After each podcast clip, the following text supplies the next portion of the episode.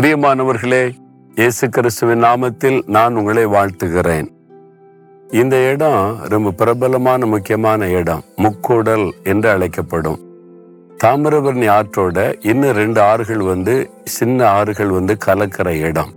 அப்போ மூன்று ஆறுகள் சந்திக்கிற இடத்தினால தான் முக்கூடல் என்பதாக இதுக்கு பெயர் வந்திருக்கிறாரு மழை காலத்துல இந்த இடம்லாம் பெரிய வெள்ளமாக தண்ணீர் பெருக்கெடுத்து ஓடுமா அந்த மாதிரி ஒரு இடம் இது. இந்த ஆறு ஓடுறதுனால இந்த சுற்றுவட்டாரம் முழுவதிலும் ரொம்ப செழிப்பாக இருக்கிறதை பார்க்க முடிகிறாரு. அதனால்தான் ஆண்டவர் இயேசு கிறிஸ்து ஜீவ நதியாக நமக்குள்ள வந்து நமக்குள்ள இருந்த இந்த நதியாக புறப்பட்டு போனா நம்ம இருக்கிற இடம்லாம் ஆசீர்வாதம் தான். நம்ம சுற்றில் இருக்கிற மக்களுக்கு ஆசீர்வாதம்.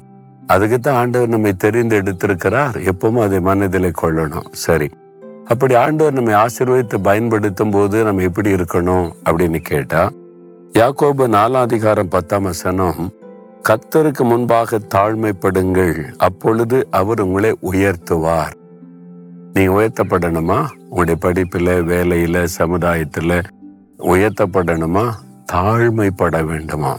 வில்லியம் கேரி என்ற ஒரு தேவ மனிதர் அவர் வந்து இயேசுவை இந்த தேசத்தின் மக்களுக்கு அறிவிக்க வேண்டும் என்று இந்தியாவுக்கு வந்தார். இங்கிலாந்து தேசத்திலிருந்து நம்முடைய தேசத்துக்கு வந்து அவர் வந்து கல்கத்தா பகுதியில் அந்த வட பகுதியில் ஊழிய செய்தார். அவருக்கு வந்து இந்திய அரசாங்கம் சிறப்பு தபால் தலை அவருடைய பேரில் வெளியிட்டு அவரை கௌரவப்படுத்தினது. ஒரு வெளிநாட்டு மிஷினரி இந்திய அரசாங்கமே கௌரவப்படுத்தக்கூடிய அளவுக்கு அவருடைய பெயர் புகழப்பட்டது. காரணம் என்ன தெரியுமா? அவர் வந்து நிறைய நன்மை செய்தார். அந்த காலத்துல உடன்கட்டை ஏறுகிற பழக்கம் இருந்தது. கணவன் இறந்துட்டா மனைவி அந்த நெருப்பில் விழுந்து செத்துறணும். அதெல்லாம் எதிர்த்து போராடின மனிதர்களில் ஒருவர் அவர். அதனால அப்படி சமுதாய பணிகள் நிறைய செய்தார். மக்களுக்கு நிறைய நன்மைகள் உண்டாகிற காரியங்களை செய்தார். அந்த நாட்கள் இந்த மூட பழக்கங்களை எதிர்த்து போராடினார். அந்த வேத வசனத்தை பைபிள் வசனத்தை எல்லாரும் அறிந்து கொள்ளணும்னு சொல்லி நூற்றுக்கும் அதிகமான மொழிகளில மொழிபெயர்த்து ஜனங்களுக்கு கொடுத்தார். அந்த மாதிரி அதிக நன்மை செய்கிறவர். இவர் நன்மை செய்ய செய்ய ஜனங்கள் ஆசீர்வதிக்கப்படுறாங்கல்ல? இவருடைய பேரும் புகழும் உயர ஆரம்பித்தாரு சிலருக்கு அது பொறுக்கல. ஒரு சமயம் ஒரு பெரிய ஃபங்க்ஷன் பாராட்டு விழா இவருக்காக நடத்தப்பட்டது. அதில் பல மத மக்கள் பல அரசாங்க தலைவர்கள் வந்திருந்தாங்க. இவரும் வந்து அமர்ந்திருந்தார். அப்போ இவர் மேலே ஒரு ஆளுக்கு ரொம்ப பொறாமை. இந்த ஆள் வெளிநாட்டிலேருந்து வந்து இவ்வளோ பேர் புகழோடு ஆயிட்டான்னு சொல்லி இவர் அவமானப்படுத்தணும்னு சொல்லி மேடையில் பேசும்போது சொன்ன இந்த வில்லியம் கேரி யார் தெரியுமா? அப்படின்னு சொல்லிட்டு அவர் இங்கிலாந்தில் என்ன பண்ணிக்கிட்டு இருந்தார் தெரியுமா? Shoe maker.